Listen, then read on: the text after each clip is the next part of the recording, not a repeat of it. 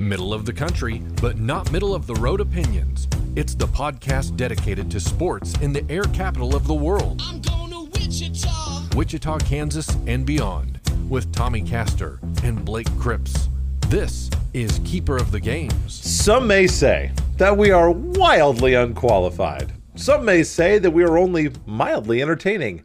I say that we are exactly where we are supposed to be, talking about yet another Super Bowl on the Keeper of the Games podcast, episode number 110. I'm Blake Cripps, joined by Thomas Castor, cogsports.com, cogpod on Twitter, cogpod.podomatic.com, the videos on YouTube, or our Facebook page, facebook.com slash keeper of the games.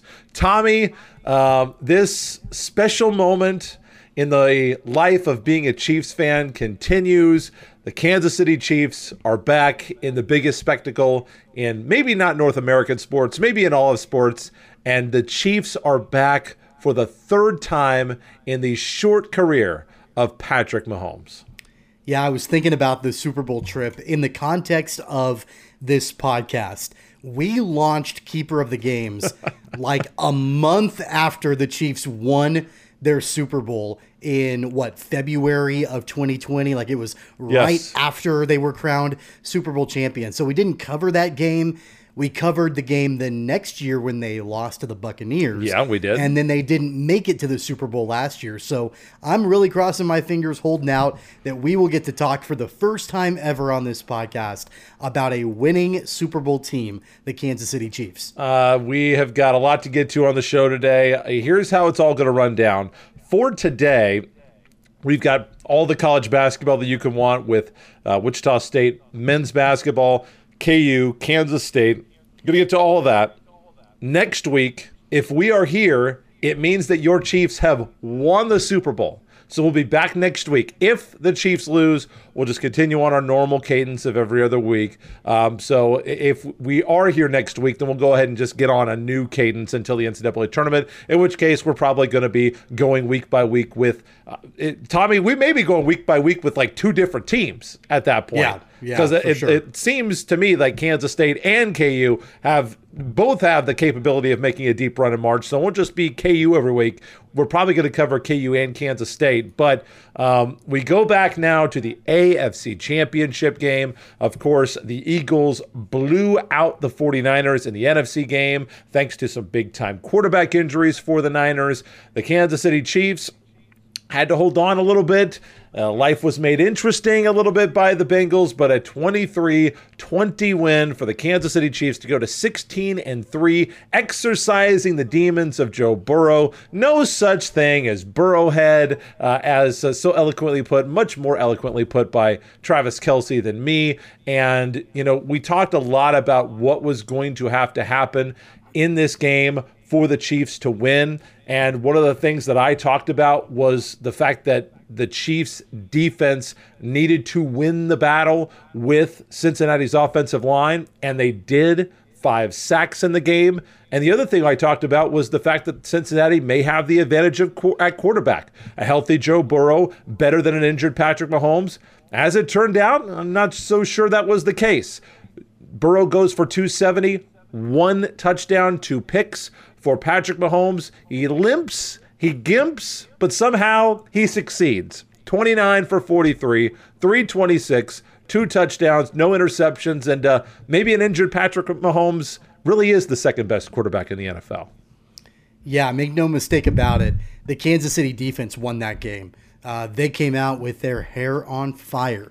Uh, and they were able to get to Joe Burrow multiple times early. It set the tone for the entire game. And whether you're talking about Frank Clark or Chris Jones, who finally got his first playoff sack and then his second right after that. Yes, he did. Uh, whether we're talking about George Karlaftis, uh, there were multiple players on that defensive unit.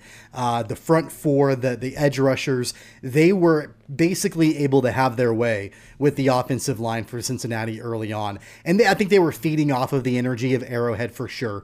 Uh, but the the defense, who has been much maligned this season, whom we have questioned at times throughout the course of this season, they won that game for the Kansas City Chiefs. Looking at Patrick Mahomes, it was an incredibly valiant effort from Patrick Mahomes. Gutsy. If you look at his if you look at his stat line though, uh, I think it would lead if you didn't watch the game and just saw his stat line, it would lead you to, lead you to believe that it was vintage Patrick Mahomes and that he looked great. And honestly, I don't really think he did, but he didn't have to. I mean, he was injured.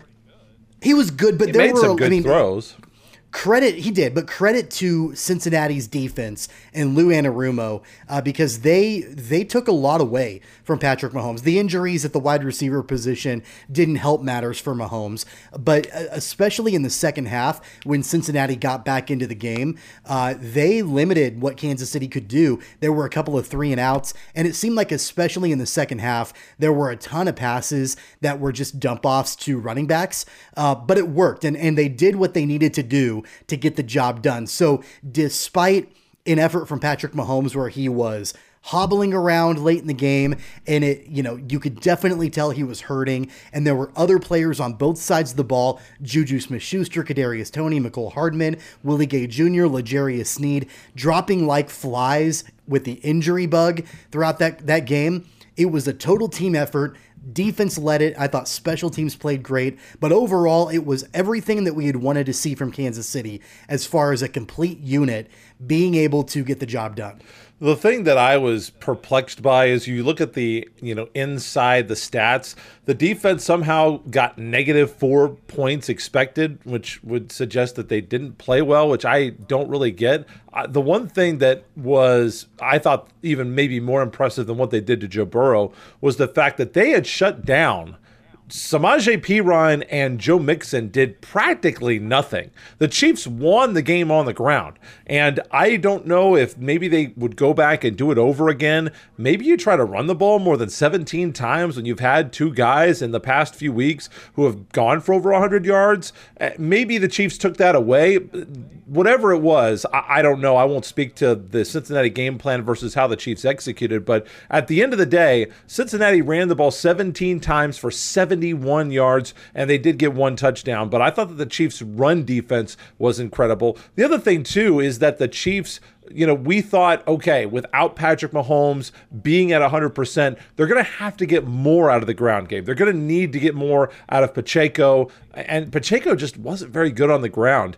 10 carries, 26 yards. Mecole Hardman had two for seven. Jerick McKinnon did zero with his four attempts.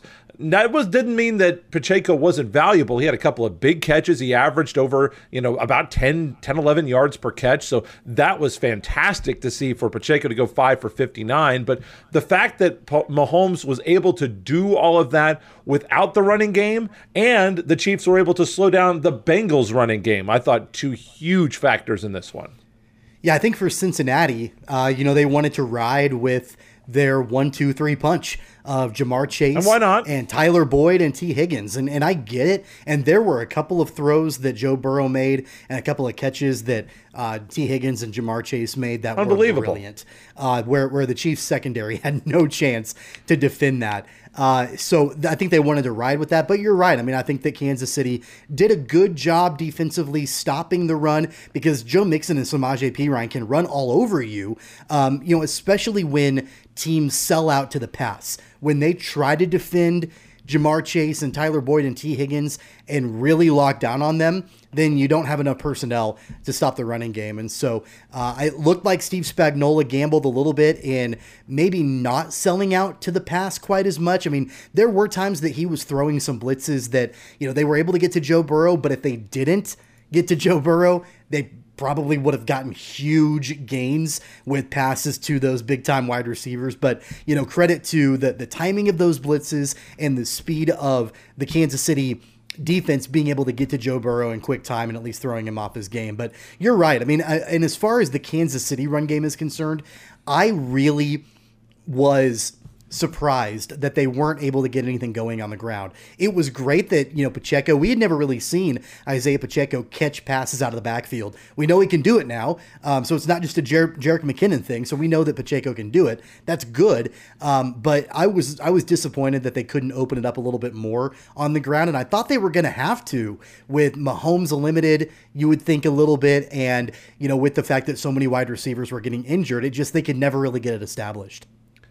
We move on now to the Philadelphia Eagles, coming in at 16 and 3, identical record to the Chiefs. Believe it or not, both teams have never trailed in the postseason thus far. Obviously, we're expecting that this is not going to end in a tie at Super Bowl Sunday, and that one of these two teams is going to have to take a lead. And the Philadelphia Eagles in the playoffs have been very dominant. They dominated the New York Giants in the divisional round, 38 to 7. They blew out the San Francisco 49ers 31 to 7 in the conference championship. There are a smattering of players that are still around from that 2017 Super Bowl championship for Philadelphia, which was obviously a long time coming, coming for the desperate Eagles fans that were out there. Uh, but this is a team that kind of limped into the finish in the regular season. They gave up 40 points to Dallas and lost to the Cowboys 40 to 31. Didn't play very well at all against the Saints, and then just kind of had to squeak by the Giants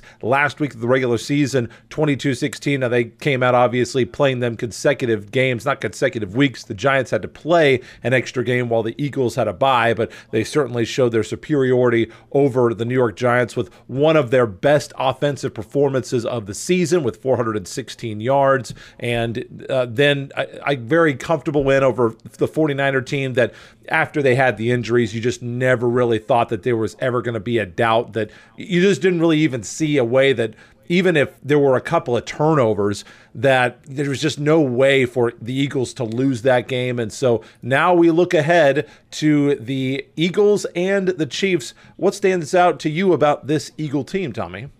Well, I have a really hard time figuring out exactly what the game plan is for success for both teams, for that matter. I mean, I, I, I think that they're they're so different, and Kansas City hasn't really played a team quite like the Eagles this year, but the Eagles haven't really played a team quite like Kansas City. So that's what makes it so intriguing. Um, you know, I've, I've been thinking for quite a while about how do you best defend against Jalen Hurts, um, who is a dynamic quarterback, can beat you with his legs, and he has you know some really high quality receivers in AJ Brown and DeVonta Smith, um, not unlike what the Bengals have. Now, Joe Burrow and Jalen Hurts couldn't be any more different as far as they play quarterback, but, you know, is the best way to combat Jalen Hurts by trying to contain him in the pocket uh, and make him drop back and be a pocket passer?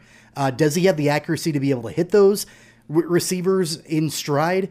Um, it seems like a lot of times Jalen uh, Jalen Hurts has a lot more success out of the pocket, improvising and trying to hit his receivers in stride on the run uh, when he's out of the pocket. So I don't know if that's the way to, to defend them, but they also have guys like Miles Sanders and Kenneth Gainwell and Boston Scott that can run the ball pretty effectively too. So I go back and forth on what the best way to defend the, the Eagles' uh, offense is. But for Kansas City on the offensive side of the ball, I think, again, you have to establish the run game. Philadelphia does not have a great run defense. They're middle of the road. They have improved the second half of the season, but uh, be, before that, they were an utter disaster stopping the run. And Kansas City, we've seen the emergence of Isaiah Pacheco and Jerick McKinnon. Clyde Edwards-Helaire has been activated. I don't know if he will have a role in the Super Bowl or not, but I think that with all of that, you've got to have a little bit more reliance on the run game, uh, and then making sure one thing that Philly does really well defensively is defend the tight ends. So if there's a way that you can get Travis Kelce free, great. But I also think you need to look at guys, assuming they're healthy, like Kadarius Toney and Juju Smith-Schuster. Patrick Mahomes and Jerick McKinnon, along with Isaiah Pacheco, on the injury report offensively were listed as full participants for Week 22. Uh, Trey Smith at guard, also a full participant. Justin Watson. However, in terms of the other guys on the injury report for Kansas City, and this was updated as of the 3rd of, of February, uh, Willie Gay Jr. listed as being limited in practice this week. Uh, Juju Smith Schuster did not practice practice. Uh, L'Jarius Sneed was a DNP uh, with that concussion, so Sneed likely going to be out, and Toney a DNP with an ankle injury. The thing that you look at with this Eagles team is the fact that they have been very, very good at blitzing the quarterback. And so I think for Patrick Mahomes, it's going to be kind of similar to what you would think that the Bengals would have tried to do against the Chiefs last week, which was get the ball out of Burrow's hands early. How healthy will Mahomes be? Typically, these high ankle sprains, I I heard from guys as they were previewing the AFC Championship game. Oh, I've known a guy that had an AFC injury and he was out for a month. And another guy, like, he was out for like six months and he couldn't even put weight on it. He was on crutches. And they were just amazed that Patrick Mahomes was actually playing on it and going to give it a go. So this is not necessarily a thing where for Patrick Mahomes, it's just going to heal up and we should expect a 100% Patrick Mahomes in the Super Bowl. Obviously, the two weeks is going to be absolutely critical to get better, and he should be more comfortable. The fact that he played so well on it last week is certainly great, but I think that Isaiah Pacheco is a target. If you are Philadelphia and you cover tight ends really well, you have an injured Patrick Mahomes, and you believe in your pass rush, which we believe that they do. If you have to pick your poison, don't you pick Isaiah Pacheco? Don't you say, okay, rookie, let's see if you can run yeah. through us. Let's see if you can do enough damage out of the backfield. We're going to make you and, uh, you know, possibly not 100% Jerick McKinnon. That's what we're going to give up. What you're not going to give up is these guys going down the field like Marquez Valdes Scantling and guys like Skyy Moore and uh, obviously Travis Kelce. That we're not giving that up. You want to beat us going three yards, five yards at a time with Pacheco, or trying to run jet sweep us to death with Jerick McKinnon, then then do that. And if you can do that, congratulations, you've got a ring. But I, I would be thinking that Philadelphia would be leaning in that direction. Let's make Pacheco and McKinnon be the guys to beat us because we know that based on what they have done these last few weeks, that MVS can beat us, and certainly Travis Kelce can beat us. Yeah, and, and, to that point, and like I mentioned before, with the Eagles being so good at defending the tight end, I mean, of course they're they're defending arguably the greatest tight end of all time and Travis Kelce sure. in this game. So, you know, Travis Kelce can can still break free and get his, then that just again solidifies his stature all time. Uh, but the Eagles do that really well. Uh, you know, it looks like guys like Juju uh, and Kadarius Toney will end up playing. Who knows how effective they will be? Uh, but it, looks like they will be as far as you know the reporting going into this game. Um, and L'Jarius Sneed is clear concussion protocol, so it looks like he'll be good. But you know, going back to that whole thought process, yeah, I mean, I think that if you if, if I'm Philly's defense, I might not be great at stopping the run. Like we might just be an average run stopping team, but we've got veterans that are on this defensive squad. Guys like Haason Reddick. They added Fletcher Cox. They've got Ndamukong Suh. Uh, they've got Linval Joseph. These are names that have been around for a long time in the league. They're veterans. They've played on the largest stage of them all. And so if you want to take a rookie seventh round pick in Isaiah Pacheco and match him up against all of these veterans with decades worth of combined NFL experience, then I think that that's a matchup that the Eagles are going to want. That I don't know how successful it will be because we've seen Isaiah Pacheco have flashes of greatness, but then like a week ago, they he wasn't able to get anything going. So, you know, I think that they're the the thing that Philly did midway through the the season, excuse me, was to really go all in on the defensive side of the ball to try to stop the run and to bring in a veteran presence. And they did that by acquiring a lot of these players midway through the season for this specific purpose. And so I would imagine that we'll we'll see that throughout the course of the game. And one other thing that's not necessarily Super Bowl related, but more just about the state of the franchise with Kansas City in general. I saw this stat that I didn't realize, it blew me away, that 24 of the 53 players on the roster this year for Kansas City were not on the team last year. 10 of them are rookies, and four of them should start in the game in the Super Bowl. And that's a credit to Brett Veach and his masterful job of crafting this team through the draft and through free agency and bringing the pieces together. You've got the main players in Mahomes and Kelce and Chris Jones and all of these guys, but the supporting cast around it Brett Veach has made it work in in creative ways, and then you've got Andy Reid bringing it all together as the coach, and it was just it's remarkable to me. I didn't even realize, and of course we know all the national pundits at the beginning of the year were talking about, oh, Kansas City's not going to be as good this year. They got rid of Tyreek Hill and blah blah blah blah blah. They were going to miss the playoffs, finish last in the division, all that bull crap. But I think that you know there was a little bit of justification at the time because so many guys were brand new, nobody knew how they would gel but they have, and that's just, it's a masterclass on how to organize a franchise. Somebody, I uh, somebody on Fox, I think it was, said it best. You had a Raiders team gear up. They went out, made acquisitions because they thought, you know what, we are going to be able to compete this year. What happened to them? You had the yeah. Broncos go out. Russell Wilson, we're going to be able to compete this year. Look what happened with that. Their coach got fired. Yep. And then you yep. had the Chargers, and you know they geared up. They had a nice season. They're a nice team. They've got a nice young quarterback. There's a lot of nice things happening for the Chargers right now. If I'm a Charger fan, obviously you're not where you want to be, but certainly you don't think, you know what, your team is not a dumpster fire. Your team is still going to be a team that you look ahead to next year and say, yeah, we can get into the playoffs. There's no reason to expect that we can't get into the playoffs, but if you are a fan of one of those other franchises and you spent all this, you geared up, and the Chiefs had so much turnover, best defensive player out, best offensive player out, and the Chiefs are 16 and 3, that's uh that's a concerning concerning place to be. One other thing before we move on, Philadelphia 14 and 0 this year when they run for more than 100 yards. And obviously, it seems this season like when the opposing team has been very committed to the run, that has been when the Chiefs defense has struggled. They haven't done a lot, you know, like last week. We thought the Bengals were not as consistent with the run as they needed to be. The Chiefs were pretty good against the run. Can the Chiefs against the Philadelphia team that I think will try to run the football and has a great running quarterback Will they be able to stop him? I think that is a big question because, you know, you mentioned last week the whole idea was let's beat their defensive line because we have, or their offensive line, our defensive line needs to beat their offensive line because we believe that we have an advantage. They have better receivers than we have secondary. Probably.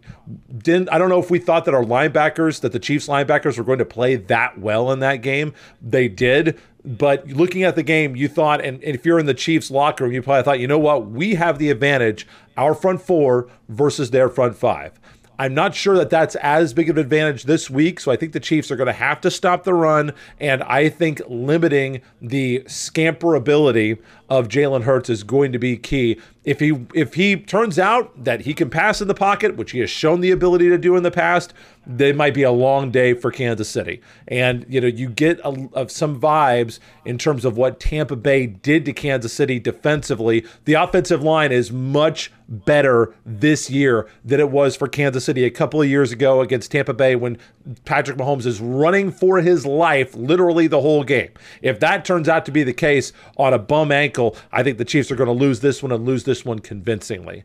Tommy, last thing before we move on, do you have any final words? Any final predictions on Super yeah, Bowl so couple, 57? A, a, couple of things. First off, I'm uh, impressed that you used the word scamperability. I didn't know that. I'm not sure word. that is actually a word. I may have just we coined that. Check, we you can check welcome. the dictionary. I love that scamperability. That's great. Um, just a couple of quick things. I think that there is a scenario where if Kansas City loses this game, where there, and I'm not suggesting I'm going to be this person, but I think there will be people out there that will begin a narrative that Patrick Mahomes, uh, you know, will be stuck at one Super Bowl win in three tries, and will he only have one? Or Andy Reid moves to one and four I think, or no, one in three overall in Super Bowl games. Will he only have one? I think that this game is really, really important for Kansas City uh, to be able to establish kind of that dynasty type thing that we've talked about forever with the Patriots for so long. And I also think it's important considering that over the last five years, the Chiefs have hosted five straight AFC championship games. And if they only have one ring to show for it, Feels like a that missed opportunity. Stretch, it, it feels because these things are fleeting, right? And there's no guarantee that you're ever going to get back. It was 50 years between Super Bowl wins for, for Kansas City the last time. So take say.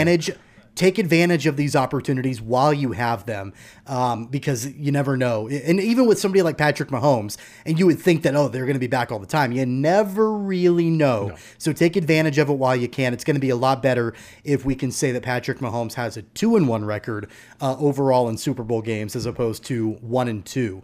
Uh, so that's one. That's my final thought. As far as a final prediction is concerned, Don't have to give one if you don't want one. Don't. No, I will. It's it's difficult because again, I can see it going so many different ways, uh, and I wonder when we're doing our final autopsy on this game, either next week or the week after, if we're talking about how a game plan worked out better than the other team's game plan, or if a player went out and made plays. I think it could be either one of them. I don't necessarily think it's a game where you look at this strength from Kansas City versus this weakness for Philadelphia, or vice versa. It could be that, but it could just be a guy like Patrick Mahomes or a guy like Jalen Hurts going out there and making plays and willing the team to victory. That being said, because I'm all over the place on this, I'll just go with my heart. I think that Kansas City wins by 10. I'm going to say final score Kansas City 31, Philadelphia 21. That is interesting because the national pundits and the sports books typically are favoring Philadelphia. The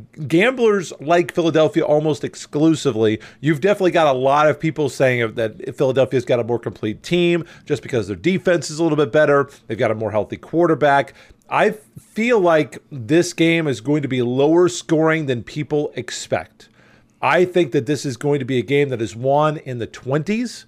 I think that it's going to be 24 20 Kansas City. I think that the kind of game that Kansas City is going to be able to win is one where they contain Jalen Hurts. They limit the ability for him to make huge plays, either in the pocket on bootlegs or scrambling for big yardage, that they keep him in the pocket and contained, that the offense operates methodically, does not turn the ball over. The defense gets a couple of timely turnovers, and that they win a kind of game like that. If they can protect Patrick Mahomes, keep him upright, keep the sticks moving, do an excellent job on third down, I think that's the kind of game that the Chiefs win. If the if Jalen Hurts is moving all over the place, I don't think that that bodes well. And if they can't protect Patrick Mahomes, forget it. The Chiefs will lose by like 30. It will it won't it will be ugly if the Chiefs cannot pat uh, cannot protect Patrick Mahomes. 5:30 for the kickoff on Fox for the Super Bowl. Maybe we'll see you next week. I hope that we see you next week. Coming up next, we go to Shocker men's basketball. As the Shockers look to put their offensive woes behind them, they currently are scoring on the season 69 points per game, which is nice, but what is better is what they've done over the last eight games, scoring 79 points per game. And even though the second half was not great, they did absolutely roll offensively over Tulsa to an 86 75 win on Sunday. Tough loss in the game before against Houston. In the stripe out at Charles Koch Arena, a 70 61 loss to the number three Cougars. But we've seen so many of these games this year for Wichita State, and you are wondering how in the world do you get into a situation where you lose and your defense gives up only 52 points, or your defense only gives up 59 points or 55 points and you lose the game. How does that happen? Well, it has happened to this team several times this year. But for whatever reason, that seems to be in the rear view. As the Shockers come out, they really attack 52% from the field against Tulsa. They ran amazing offense, 45 points in the first half, and they didn't have a big drought. That's another thing that's happened to these Isaac Brown teams in the past. They'll just go 10 minutes and go brain dead and forget how to play offense. That didn't happen. Now, the defense in the second half against Tulsa, that's another story. But 86 uh, 75 win over uh, Tulsa to go to 12 and 11 overall, 5 and 6 in the American. Let's not, you know, make this overblown into something that it's not and say, oh, Wichita State's back. I don't think that's the case. But offensively, there are definitely trends in the correct direction for the Shockers. Yeah, it almost seems like there's been sort of an identity shift with this team from around I don't know the the start of the new year. Like I don't know if this team had some New Year's resolutions and they wanted to like flip the script a little bit, but they've gone from not being able to score at all but playing really solid defense at times to almost the exact opposite. Like sometimes I think their defense is a little suspect right now, but they're scoring at a pretty high clip. Um, so it's just a completely different team than what we saw at the beginning of the season and what they've been able to do. Did you know that so far in the calendar year of 2023, there's only been one game where Wichita State Wichita State has scored under 70 points, and that was the game this last Thursday against Houston where they scored 61. Other than that, they've been over the 70 point mark every single game in the calendar year One- of 2023. Quick correction: there was the Cincinnati game, January fifth. They lost that one 70 to 61. That would be the Okay, so only after game. January 5th, every game in 2023, except for the Houston game, they've scored over 70 points. My point in that is is just in saying it wasn't that long ago that we were talking about that they could only put up 49 points against, you know, what was it, Oklahoma State, or Yes. 50 some points against Kansas State. That opening game against UCF, what'd they score? 42 points, or I mean, it was like ridiculous. I think they were in the of points that they 60s against like Alcorn State. They were in the 60s so, in that game. You know, it was really, really bad. And the question forever was outside of Craig Porter Jr., who is going to be able to score consistently? And we would see flashes of it from certain players at certain times. But I st- I'm starting to feel like we're we're seeing some more consistency from guys like Jaykwon Walton, who has scored uh, in double figures in a uh, in a vast majority of games this calendar year so far. Uh, and in fact, I even bet his point total over against Tulsa because I felt like I think it was like 18 and a half or something. And I was like, he should get that easy. Uh, and he did. So, I mean, I, I really feel like we're, we're starting to see other players emerge. James Rojas has been playing with a ton of injury, or with a ton of uh, energy, and he's had a lot of injuries, but he's been able to do that. So, my, my point being that we've seen a shift in the mindset of this team. Um, you can call it desperation, you can call it whatever you want to call it, but what, what we're seeing is this team responding in a way to where I think that their ceiling is a little bit higher than maybe I gave them credit for a couple of months ago. The starting five out there right now could be one of the better teams, one of the better starting fives in the American Conference when they play at their full potential. Now, we mentioned defensively that there were issues. Let's really, you know, hone in on that. Defensively wasn't really that bad. The last three minutes with the reserves in the game was about as awful as Wichita State could possibly play because they were coasting. They led by 21. Coach Brown wants to get the backups in, get them some experience. And, you know, Wichita State has been one of the premier bench teams in terms of the percentage of their scoring that they've gotten off the bench all season. But they were absolutely dreadful, dreadful against Tulsa in that game. And they about let Tulsa have a chance to, you know, really make it uncomfortable for Wichita State down the stretch in that game. Uh, finally, Coach Brown just had to get the starters back in just to close it out. When the starters were in, I mean, they were like plus 20 over Tulsa. It was not a close game. But the last three minutes was, that was something to witness. That was really, really ugly for Wichita State. Yeah, on top of that, too, um, going back to the Houston game, you know, they were in that game until about four or five minutes left. Uh, and, you know, they, they were hanging tight with Houston, taking their punches and counterpunching them. Uh, the energy level was great. I thought that Koch Arena, the energy and the atmosphere was awesome. Uh, and of course, Jaykwon Walton took that game over offensively. Yeah, he did. I thought Craig Porter Jr., even though he didn't have a great stat line offensively, I thought he had some great minutes on the defensive side of the ball. And James Rojas was able to to, to run the floor uh, like crazy in that game. And and I, I think that you know I'm not a moral victories guy, um, Should but be. I do but I do think that had we been looking ahead to that Houston game, I don't know, a month or two ago, I would have been dreading it. And I think anybody, any Shocker fan would have been dreading it. Like, even though it's at home, Houston's going to come in and blow us out of the water. And they didn't do that. And, and, and Wichita State showed a lot of resiliency and a lot of toughness in that game. Did it result in a win? No. But did they uh, make some people a believer that they're on the right track and moving forward? I'd like to think so. I, don't know if that has. I think a lot of people in the fan base have already made up their minds about this team, but I, I do hope that there are some people out there that watched that effort and then watched the game immediately preceding the Houston game when they blew out East Carolina, and then the game immediately after with Tulsa when yeah they did let Tulsa back in the game but it was a pretty complete victory overall and you look at all of that combined and you think okay this team might not have it this year but if they can keep the pieces they're moving in the right direction my my my final thought on Wichita State is they should do everything they can priority number 1 I don't care if it's Isaac Brown or a new coaching staff they need to do everything they can to keep Jaykwon Walton the shocker next season. I don't care what NIL looks like, but he has emerged as a future star for the Shockers program. They've got to keep him in Wichita. One guy that we haven't mentioned that I think bears mentioning right now is Kenny Pohto. Kenny Pohto, the first half of the season, take the first semester all the way through. Let's count out. I'm not going to count because it makes my argument better if I put that Central Florida game in the first semester rather than the second semester. So I'm going to do that because I'm a host on the show and you can't stop me. He had two double figure scoring games the entire first semester.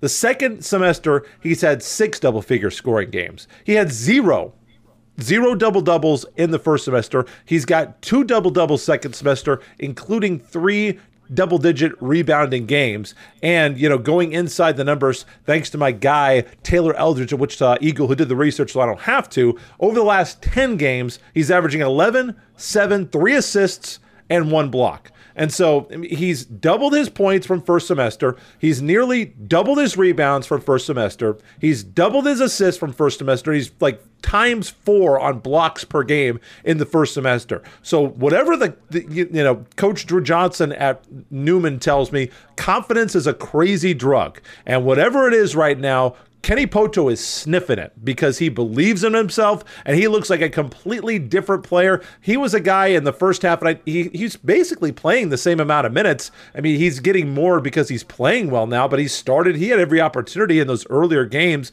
but he's getting more shots now. He is getting the trust of his teammates, and he's a guy that you think from the beginning of the year, like, and you know, if Kenny Pohto gets in foul trouble, if he goes out, if he doesn't have a big game, you know what? We weren't really expecting him to do anything anyway. Now you look at Kenny Pohto and you're like, man, I really hope that Kenny Pohto is going to come to play today. We need him. And this men's basketball team, I, I think that's been the biggest difference for me is the way that Kenny Pohto is playing in the second semester. It's a night and day difference when you have a guy that was averaging five, now he's averaging 11 and double his rebound output. That's incredible it was not that long ago that there was a real fear with this program that if you don't have Craig Porter Jr., who you got? Yeah. Uh, and now it's almost like everybody is starting to find their place. It might have just taken a little while longer for this program, but they're they're starting to figure it out and gel, and and everybody's kind of peaking at the right time, regardless of what the end result is for this season. And and let's face it, barring a tournament win, barring a conference tournament uh, championship in the American, Shockers aren't going to the NCAA tournament this No. year. Um, barring that, They going uh, Uh, NIT is that uh, they pro- could probably be on, on the table? I, I, don't. Think. I have no idea. but but look, uh, that it's not happening for them. But there is a lot to play for, and if these players like, and I don't know if they do or not, I would imagine they do. But if they like the current coaching staff, then part of it is the desperation of we got to keep it going because we want to keep this thing going with Isaac Brown and, and whatever.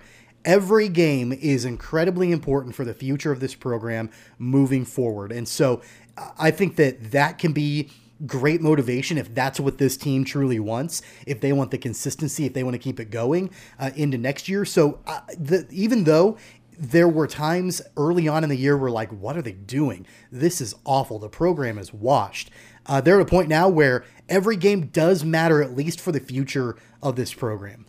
Not only that, but you, it, it- it's to me, I think the the positive thing is the turnaround after the Tulane game.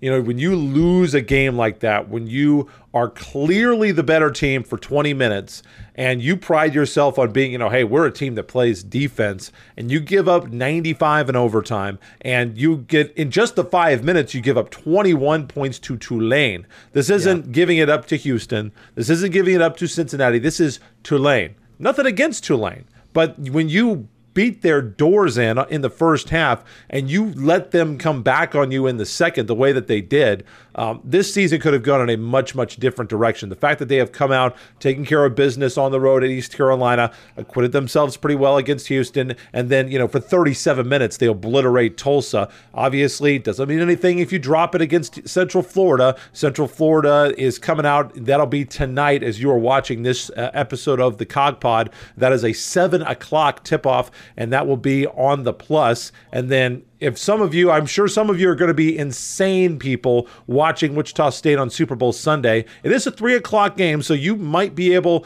to get it done just in It's time. a good lead in. You It- can lead right a into the great Super lead Bowl. in, Yep. great pregame for that. I'm happy for the guys that they will be able to get to Super Bowls because it is in Wichita. That game is on ESPN two, three o'clock on Sunday. But if you don't take care of business this week, what we're saying about all the positive stuff probably means absolutely nothing. But uh, it's definitely a, step in the right direction for Wichita State.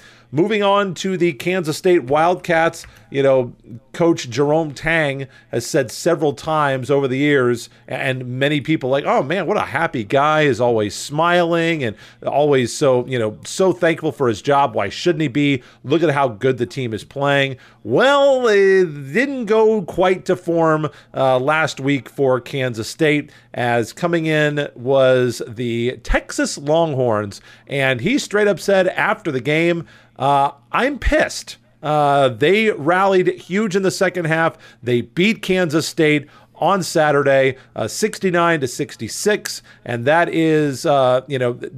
Kansas State is playing a top 25 TCU team right now. Uh, that's a top 25 matchup, the number 12 Cats and the number 17 Horned Frogs. It seems like every single game for these teams is against another top 25 team. It's absolutely ridiculous what these teams are having to go through. This game is in the first half. It's 7 to 6 Kansas State just exactly what you would expect a very competitive matchup between two very, very, very good basketball teams. But the last game that we have to go on, the last couple of games we have to go on for Kansas State, obviously, the Sunflower Showdown and Texas. And, uh, you know, to be frank, for this Kansas State team, wasn't a great week last week.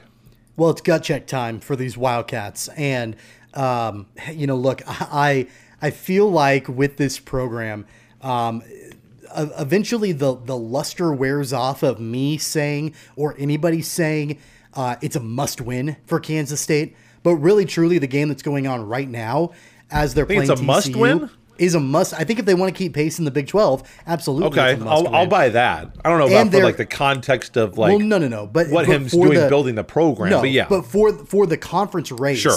I uh, buy if they want a Big 12 championship, it's a must win.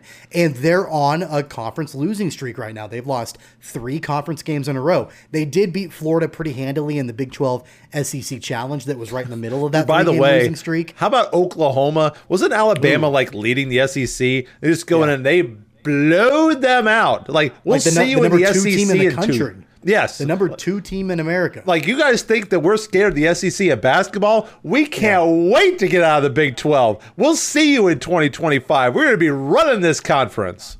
But you take out, you know, that that Florida game, and you've got the last three Big Twelve games for Kansas State were all three losses. And I think that it's it's time for this Wildcats squad to show that toughness and show that tenacity. Uh, and, and I think that they can. Um, they've anytime you've got players like Keyontae Johnson and Markquis Nowell who are so tough and they're so laser focused and they they're unwavering. Uh, they don't get rattled by things.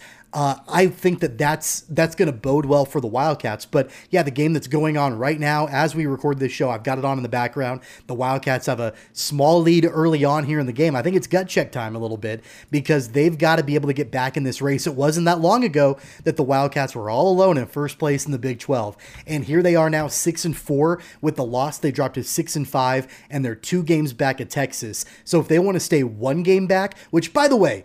Uh, I'm just going to say it right now. Nobody's winning the Big 12 outright. There's going to be a share.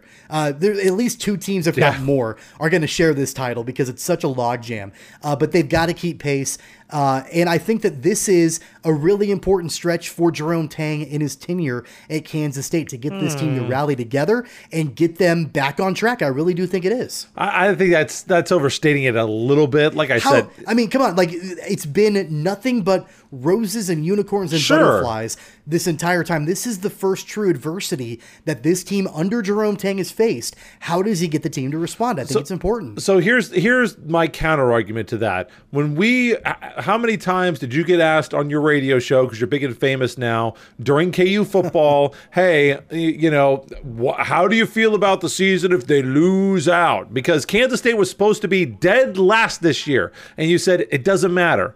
K, K, KU football is exactly you know where it, it's further than we would ever dream that it could be. And for Kansas State fans, if you were dreaming that it could be better than this this year, then you need to wake up, man, because you're out of your mind. The, But the I think fact it's that- also it's also okay to adjust expectations as you and go. we did for KU as well, right, But we did, but, and but I think you that, can for Kansas State basketball too. And I'm not saying that you shouldn't, but to say that, oh, you know, if if they just lose out from here, then, uh, you know, Coach Tang has given up so much. I mean, K- KU almost did lose out from there. I don't think that they gave that up that much. And I think if Kansas State is competitive, I think that the way that they lose is going to be much more important than whether or not they're able to pull these games out. Are they able to go out? And I think that they're going to win some of these games. As you mentioned, the Big 12 is so ludicrously difficult. I mean, even Oklahoma State at five and five right now, I still feel like is not really out of the Big 12. No, they're only they three play- games back. They play at home in Stillwater against Texas Tech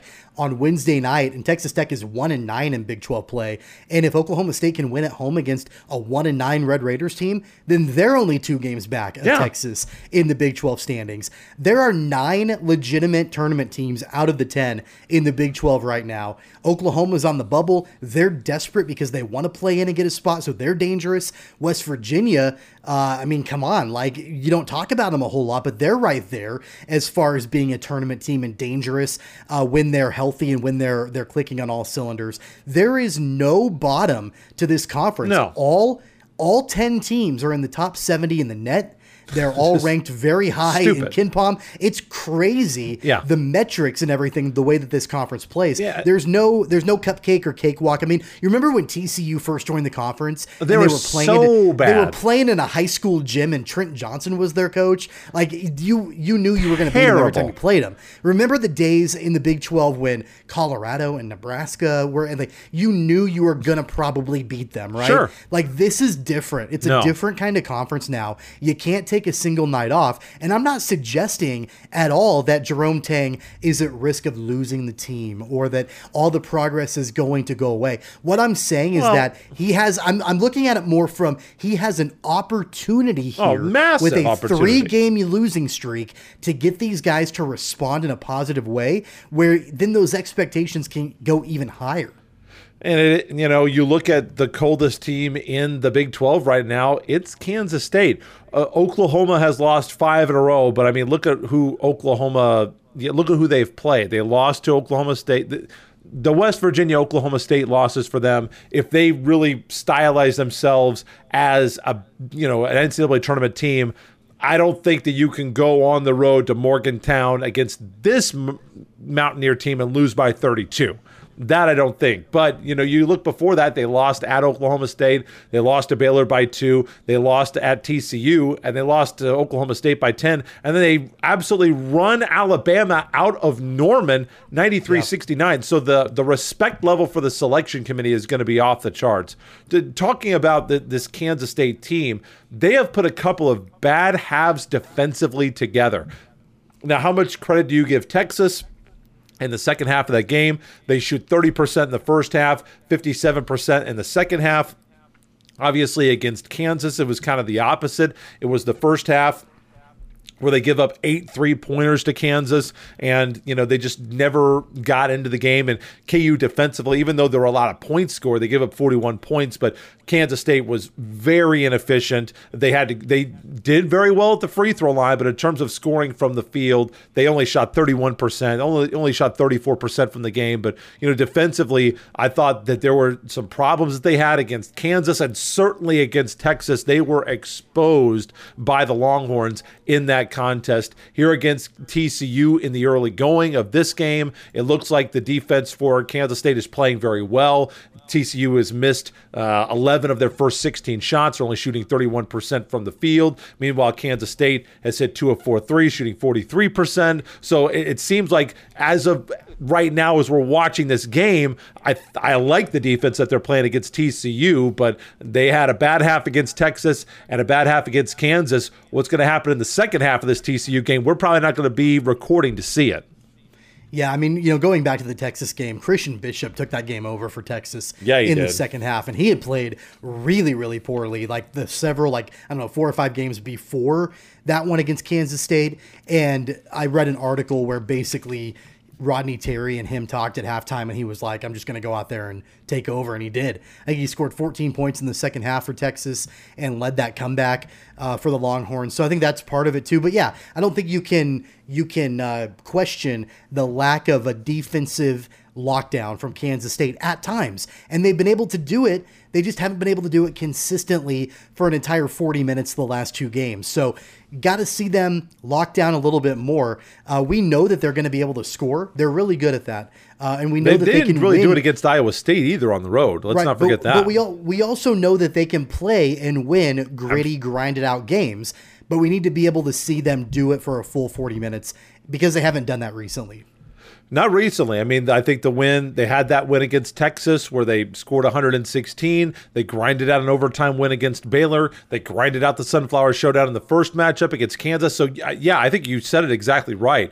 They can do it, but it's been a minute since they have done it. And will they get it done against Texas uh, or Texas Christian, I should say? I don't know. Obviously, the landing will be hopefully soft for Kansas State next week. They've got Texas Tech on Saturday and then at Oklahoma on Tuesday. Not that you can just walk into the Lloyd, Lloyd Noble Center and, and just expect to win, but I think if you're Kansas State, you need to expect that you can win these games. But that, that Oklahoma So- game won't be easy.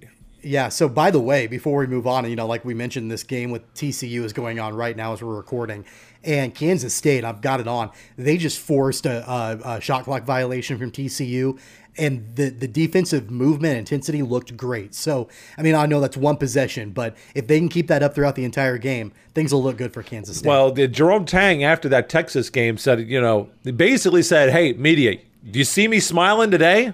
And basically said, if these guys aren't as pissed off as I am about what happened in the second half against Texas, don't worry, they will be. And it appears that the message was sent and delivered because they are playing extremely well. Like you said, we're only 10 minutes into this ball game, but they've only given up 11 points right now to TCU. So they're on pace to give up 40 at this point. Not that TCU is not going to find a run because they're just that good, but uh, yeah, so far early returns seem to be very good on the Kansas State defense here today. We wrap things up with college basketball, looking to the University of Kansas Jayhawks against another team that we've been following in terms of Big 12 conference championships, the first place Texas Longhorns. And I think everybody in the conference, very, very rare that everybody wants KU to win, but that might have been the case because they needed somebody to help reel Texas back in. If Texas wins that game, they go to 9 and 2. They've got two games of separation over Iowa State, they've got two and a half games over Kansas, and you're thinking, it's going to be a little tough to catch the Longhorns. But the Jayhawks, as you know, Tommy, pretty good on Big Monday. They have won 40 straight games on Big Monday, and they beat Texas 88 to 80. Grady Dick with 21 points. Dajuan Harris, who's been getting you know a little hate for his play in the last recent in the few game last few games, 17.6 rebounds and five assists. Kevin McCullar had 16 points. It was really a team effort, a lot of balanced scoring. Jalen Wilson had a very rare off night. I think it was his first and only game in single digit scoring this entire season. And offensively for Kansas, it was great to see so many other players step up to deliver Kansas that eight point win. Yeah, I think if uh, you would have asked me before the game, uh, what would the outcome be if Jalen Wilson only scored two points, I would have said L. uh, it was going to be a bad night for the Jayhawks. But it turned out to be the exact opposite, and I think that's exactly the kind of win that Bill Self and the Jayhawks needed to have. They needed to have a victory where they weren't relying on Jalen Wilson only to get the job done. There have been so many games. You and I talked about it on this podcast where Jalen Wilson is putting up 20, 25, even more points a game, but he's the only one. Yeah. And the Jayhawks aren't winning those games. And so that's been a strategy for teams consistently is let Jalen Wilson get his because nobody else is going to be able to get theirs and we'll have an opportunity to win, you know, these games. That didn't happen against Texas and it was great to see Grady Dick have some shots fall. He had struggled in shooting to where I was worried about his confidence level a little bit, but he had 21 points, shot the ball really well. Late Kevin corner three was huge. Yeah. Kevin McCullar had a, a good game and a lot of intensity. I mean, Allen Fieldhouse was jacked. It was the first time, by the way, I, I didn't even realize this stat. The first time that in the Bill Self era, an opponent had come to Allen Fieldhouse to play a game that is two that was two games ahead of Kansas in the Big 12 standings. That had never happened before Wow. in the Bill Self era. Uh, and so unprecedented territory for the Jayhawks. It was a, you know, a really important game for them to keep pace. And the fact that it's a top five opponent. Bill Self is nine and one at home against top five opponents in his career at Kansas. So everybody knew the stakes for this game. And the fact that so many different guys stepped up, but most especially Dajuan Harris, who is probably He's not the most talented player on the team, but he's probably the most important player on the team.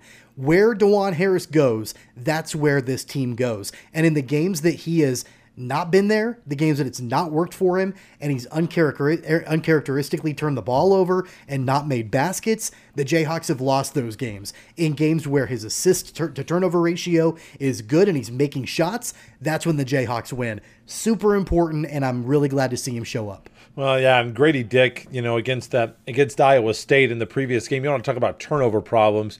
You turn the ball over 20 times in this Big 12, you don't have a prayer of winning that game. And number 13 Iowa State absolutely took care of business against Kansas there at Hilton to win that one with 20 turnovers.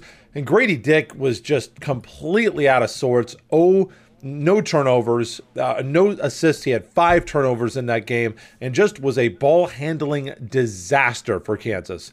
That got corrected against Texas. 16 assists, 11 turnovers. Dajuan Harris had five. Kevin McCullar had six assists. KU rebounded the ball, the ball very well. They shot a much higher percentage from the field. I think in the first half against Iowa State, they shot like 32%. They didn't shoot worse than 47% against the Longhorns. They shot 51% in the second half. And the thing that I loved is that this Kansas team Grady Dick was two for three. The rest of the team was 0 for seven. They did not fall in love with the three pointer in this game. Yeah. They were able to generate so many points off of the fast break. They used their transition game to get easy baskets. They scored 50 points in the paint in this game. So I hope that in the future, if there is a game, and you know that there is going to be one probably in March, where the three point basket is just not falling say, hey, guys, remember that game where we outscored Texas on the fast break 24 to 8 and we got to the free throw line and shot 28 free throws to their 18 and we made 22 and they only made 14 and we scored 50 points in the paint and we only shot 10 threes the whole game and only 4 in the second half? Why don't we try that? Why don't we just you know- get the game up tempo and don't live Right. outside the three-point line? And you know what's remarkable about that 50 points in the paint? This is not a post up team. No. They don't have a David McCormick. They don't have a Udoka Azubuike to post it up. Greg Ostertag is post. not walking through that no, door. It's not happening. So the 50 points in the paint, they were getting to the rim. They- Yes. it was either in transition or they were driving to the basket in their half court sets. And a lot of that credit goes to Joe Yesufu, who I was was wondering if he was incredible. I was just wondering if he was ever going to show up for this Kansas team. He had 14 points. I thought pl- he played terrific and earned himself some really, really, really valuable minutes moving forward as we get into the home stretch of the Big 12 season and the tournament um, because he was incredible. And he's so much of a, a downhill slasher type guy that it, it worked and they didn't settle for the three. And where, you know, he's had not a lot of success this season because he's been settling for the three point shot and it's not working. And he's not the only one. Uh, Grady Dick's been doing that too. Dajuan Harris has been doing that. But they, they got to the rim, and that was the most important thing about it. I was genuinely concerned about this Jayhawks team after the butt whooping that they took at Iowa State over the weekend. And the reason I was concerned was be num- I mean number 1, nobody outside of Jalen Wilson did anything. No. But I was I was concerned because think about the week prior, Blake. They went to Rupp Arena and they beat Kentucky fairly handedly. Yeah, com- Then they then they came back home and they very handily beat Kansas State in the Sunflower Showdown Part 2. They, that was coming off of a three game conference losing streak. And there were two games in a row, Kentucky and Kansas State, that things looked to be moving in the right direction. The bench was scoring at a high clip. It wasn't just Jalen Wilson. Things were working pretty well for the Jayhawks. And I thought, okay, like the the issues, the three game losing streak, it's done. They can move on. And then Iowa State happened, and it looked like they went right back to where they were during that three game losing streak. So I was concerned about the long term prospects of this team. And then the game against Texas happened, and I'm like, man, if everybody can just contribute like this on a game by game basis, things are going to look really good for Kansas. the the defense I thought at times it, it's hard to grade because I I just think all these other teams are so talented. I do think going back to the the Sunflower Showdown that I thought Dajuan Harris played a masterful game against Nowell in that game. Yeah, when Nowell did. got to his spot, he was great. And you know, Keyontae Johnson, uh, you're I think at this point you're just going to have to let him. He's going to get his 15 to 25 a game, and you're just going to have to limit everybody else. But when Nowell got to his spot, he was good. But Dajuan Harris really bothered him in the Sunflower Showdown. I know we're kind of glossing over that a little bit to more recent games, but uh, he he. I thought that he limited him from getting to his spot in that 90 78 win for the Jayhawks in that one. The other thing too that I wanted to point out is not just the fact that you know Yesufu played so well because you know first of all I feel good for you because you this was your guy when he came in and you're like Oh, hey I, this I loved it. and And, he know, has he was done- like he was like an all conference player in the Missouri Valley. And Yes. um, and I watched that. It was a couple of years ago when Drake was in the tournament, and he played great. He was awesome. Uh, and I thought, man, like that, because I think they played Wichita State in a tournament. I game think you're right. two years ago, and that was kind of when Yesufu jumped onto the map, and then he transferred to Kansas, and I was like, man, like he can shoot it, and he could maybe even start on this team, and we just we haven't seen it consistently. Yeah, and it, it hasn't happened this year, but maybe that will be the boding of more things to come. But I also want to talk about Ernest Udeh Jr. He came in, he only played about 19 minutes, but he was three for three. He had two rebounds, he scored six points, did not have a turnover in this game. You know, if they can get more out of Uday, that's going to help that position get some more depth. You know, you have looked so many times and you've talked about it, how this Kansas team just isn't that deep. And Coach Self is playing these guys 35 plus minutes a night, and he is. But, you know, we saw. eight scholarship players on Monday night against Texas. Eight scholarship players. There was discussion before the game that Michael Jankovic might have gotten some actual like extended game minutes. Gotten some run? because they, you know, because Zach Clemence is injured, Bobby Pettiford is injured, Zuby Ejiofor is injured, uh, and so they I like they had to Pettiford a lot. rely. They had to rely on Udeh and MJ Rice, who we haven't seen a ton of this year, and Joe Yesufu. Like they had to rely on. I mean, it was a it was an eight man rotation for the entire game against Texas. I think that that might be a good thing long term to get Coach Bill Self out of his comfort box.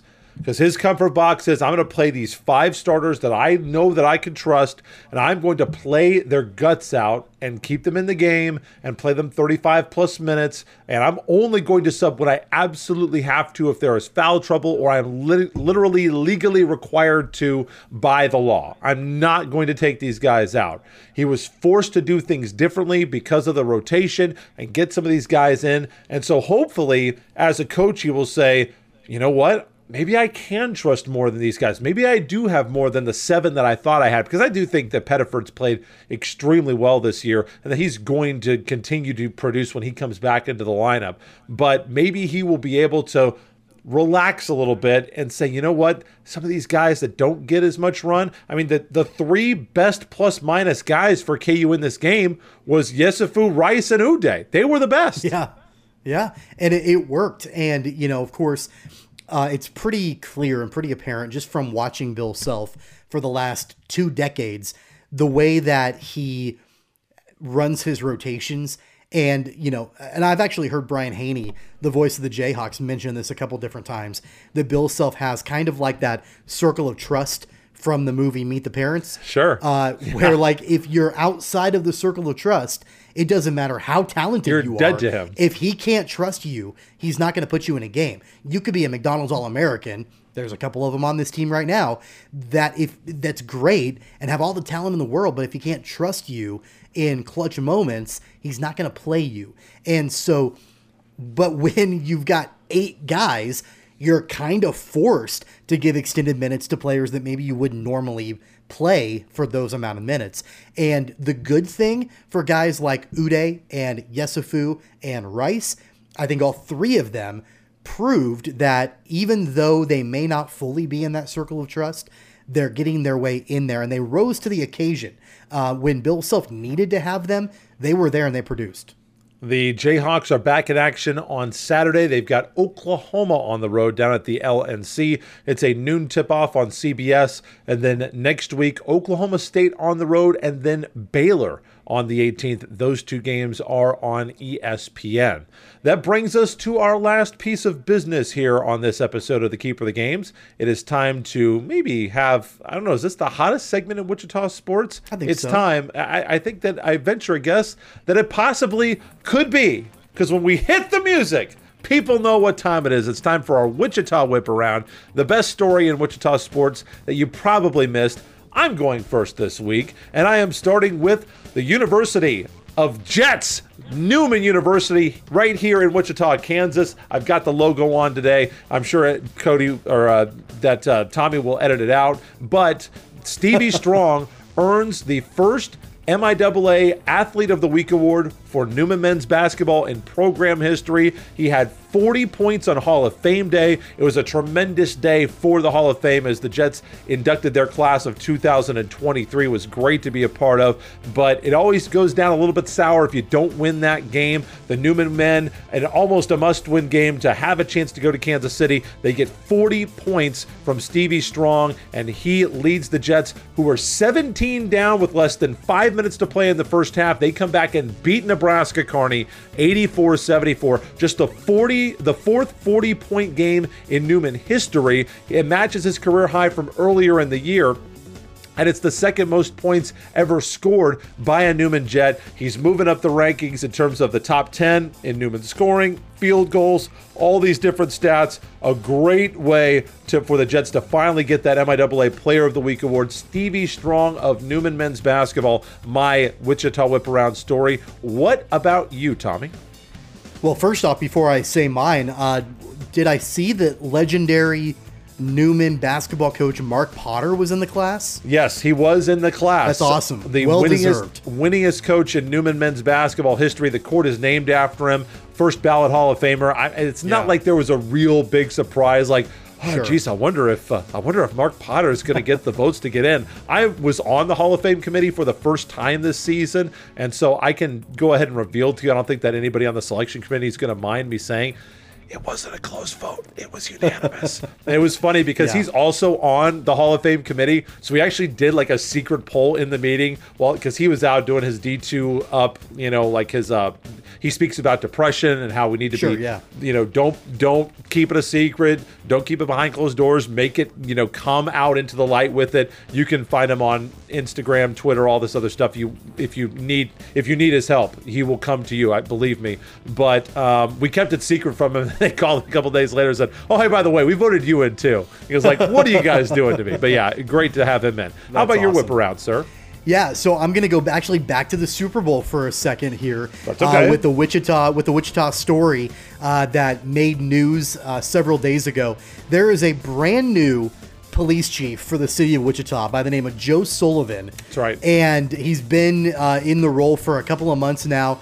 But he comes from Philadelphia. He is a Philadelphia native, and he issued a challenge to Sedgwick County Sheriff Jeff Easter that if the Eagles win, Jeff Easter has to stand on the corner of a busy intersection in Wichita holding a flag that says Fly Eagles Fly. And Jeff Easter accepted the challenge. And if the Chiefs win, then Joe Sullivan has to stand on that same corner holding a banner that says Chiefs Kingdom. So a little fun uh, wager, a little uh, little bet there for the Super Bowl between the new chief of police, who's a Philly guy, and Sedgwick County Sheriff Jeff Easter. Should be a lot of fun. Yeah, he is. Yeah, the guy is from Philly, so I mean, I guess for that we can forgive him. Otherwise, you know, it's like just go back to Philly if the Eagles win. Don't don't stay. We'll find somebody else. We'll bring back you know Chef Gordon Ramsay or whoever it was who left in you know somewhat of disgrace. What do you think when when we're comparing Kansas City and Philadelphia? What do you think wins, cheesesteaks or barbecue? Boy, that's you know what I will have never been to Philadelphia. I've so I've, I've never had you know like what is it like? There's those two Philly cheesesteak places that are right Yeah. across the street from each other, and that's the big you know uh, controversy, which is the best, the real Philly cheesesteak. So I've never had a Philly cheesesteak sandwich in Philly. I have had barbecue in Kansas City. Um, and not that I've had all the barbecue, but there is some darn good barbecue in Kansas City. I would love to be able to get a legit Philly cheesesteak, no mush, from Philadelphia in order to make that decision. Because I have to admit, like I'll even shout out something down here in Wichita, Philly cheesesteak at the Anchor. Man, you you, you got to get there. That is the best Philly cheesesteak that I've ever had at the Anchor right here in Wichita. So, uh, yeah, that Philly cheesesteak definitely iconic for Philadelphia and Kansas City barbecue, obviously world uh, world renowned. Time for our additions, corrections, and retractions. I think I already got my one correction and the only one that I needed, Tommy. Any ACs and Rs for you today? Yeah, I think the only addition that's really quick and really brief, uh, we were wondering what the Kansas City Royals were going to do in regards to Zack Greinke. Uh, they re-signed him to a one-year deal, so Greinke will be back, providing kind of that veteran presence in the rotation for the Royals. Whatever, I get it. It's fine. I don't have an issue with it. Um, you know, I. Cool. Team's Like, going to suck he's a- today, suck this year anyway.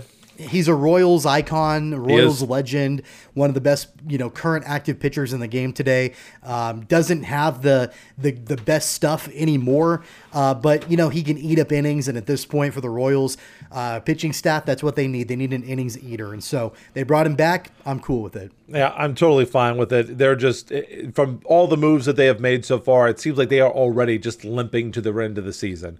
We'll see. Uh, it, it should be a very interesting. We're like, are we like a month or like weeks away from pitchers and catchers reporting? Like, isn't that happening soon? Uh, February, yeah, like the week of Valentine's Day. So I guess that'd be next week. That's like next week. So I know. I know. Spring training games kick off February 24th. I think is the first spring training game. You know how there's this, uh, you know, illusion in every sport, like especially in baseball, like opening day, every team's got a chance. It feels like we're 10 games back. Like before opening day, it feels like the Royals are just minus 10 in the games back. Maybe that'll turn out to be false, but yeah, it feels like the season's already over. That is Well, our. yeah. Sh- that is our show for this week. Uh, we may see you next week. We both hope sure as hell that Hope we're here we next see you week. next week, Uh, uh, we're planning to be here next week. If we're not, uh, we will be here to commiserate with you about another missed opportunity. If we see you next week, then we are talking about a Kansas City championship. Uh, we'll fill in if it's if it's uh, you know we may do one segment on college basketball. You know what happened with uh, Kansas State in this TCU game. Uh, did KU lay an egg against Oklahoma? Did, did the Shockers totally give back all their positive momentum from the last week? We'll touch on it, but it, it, make no mistake, if we're talking next week, it is going to be a Chiefs centric, Super Bowl centric show. Um, going to be an incredible game coming up on on. I hope that it is a good game. I mean, I'll take a bad game if the Chiefs win, but uh, it's going to be really really fun to to be able to watch. I've already told. I don't know what your plans are for the Super Bowl. I have a party uh, that I've gone to for a long time. Typically, it's a pretty casual party. It's a place to go and eat. We play like board games and card games during the Super Bowl and just kind of chill out. It's a it's an atmosphere. It's not a sporting event. I've already told them for this games, and they've already been through it in 2020. I will not be playing any games. Uh, don't bother me if you don't want your children to be subjected to foul language. Don't bring them or tell me not to come because if I'm there, I'm watching the game, and that's just the way it is. Yeah, things change a lot when you have kids. Um, so you know, we would go somewhere, um, but I, I, think a lot of the, this is gonna sound bad, but a lot of the friends that uh, we had before we had kids, like not they're not really our friends anymore because we have kids, and, and not like they're not our friends anymore, but like oh they had kids. Have, we have a toddler, so it's like we got to take him home to go to bed. You know, so Sure. it's like easier to just have it at our house and whatever. So anyway, I think it's just going to be my wife and son and I, and we'll uh, cheer very loudly. I hope that you do, and I hope that it goes well for Kansas City coming up on Sunday. So, next week or in two weeks, we'll see you. We'll be talking football and basketball, obviously, in a big way on the next episode of the Keeper of the Games podcast. Thank you for liking, sharing, and subscribing to the show. We really appreciate the support, cogsports.com, and of course, the audio in all those different places. Thank you so much for being a part of our journey. Tommy, for our beloved audio listeners who can find the KOGPod on Twitter at KOGPod, how can they find you on Twitter? Yep, you can always find me on Twitter at tweets from Tommy. And I am at BE Cripps, B E C R I P P S on Twitter. We'll see you next week on the Keeper of the Games podcast. Maybe. we hope. care. We hope we see you next week. We hope we do. Take care, guys. You've been listening to Keeper of the Games. Don't forget to subscribe, download, and listen on all major podcast platforms like Apple Podcasts, Google Podcasts, Spotify, Stitcher, iHeartRadio, and more. Visit our website at cogsports.com. Find the podcast and videos on Facebook and YouTube at Keeper of the Games, and follow the podcast on Twitter and Instagram at KOGPod. That's K O G Pod.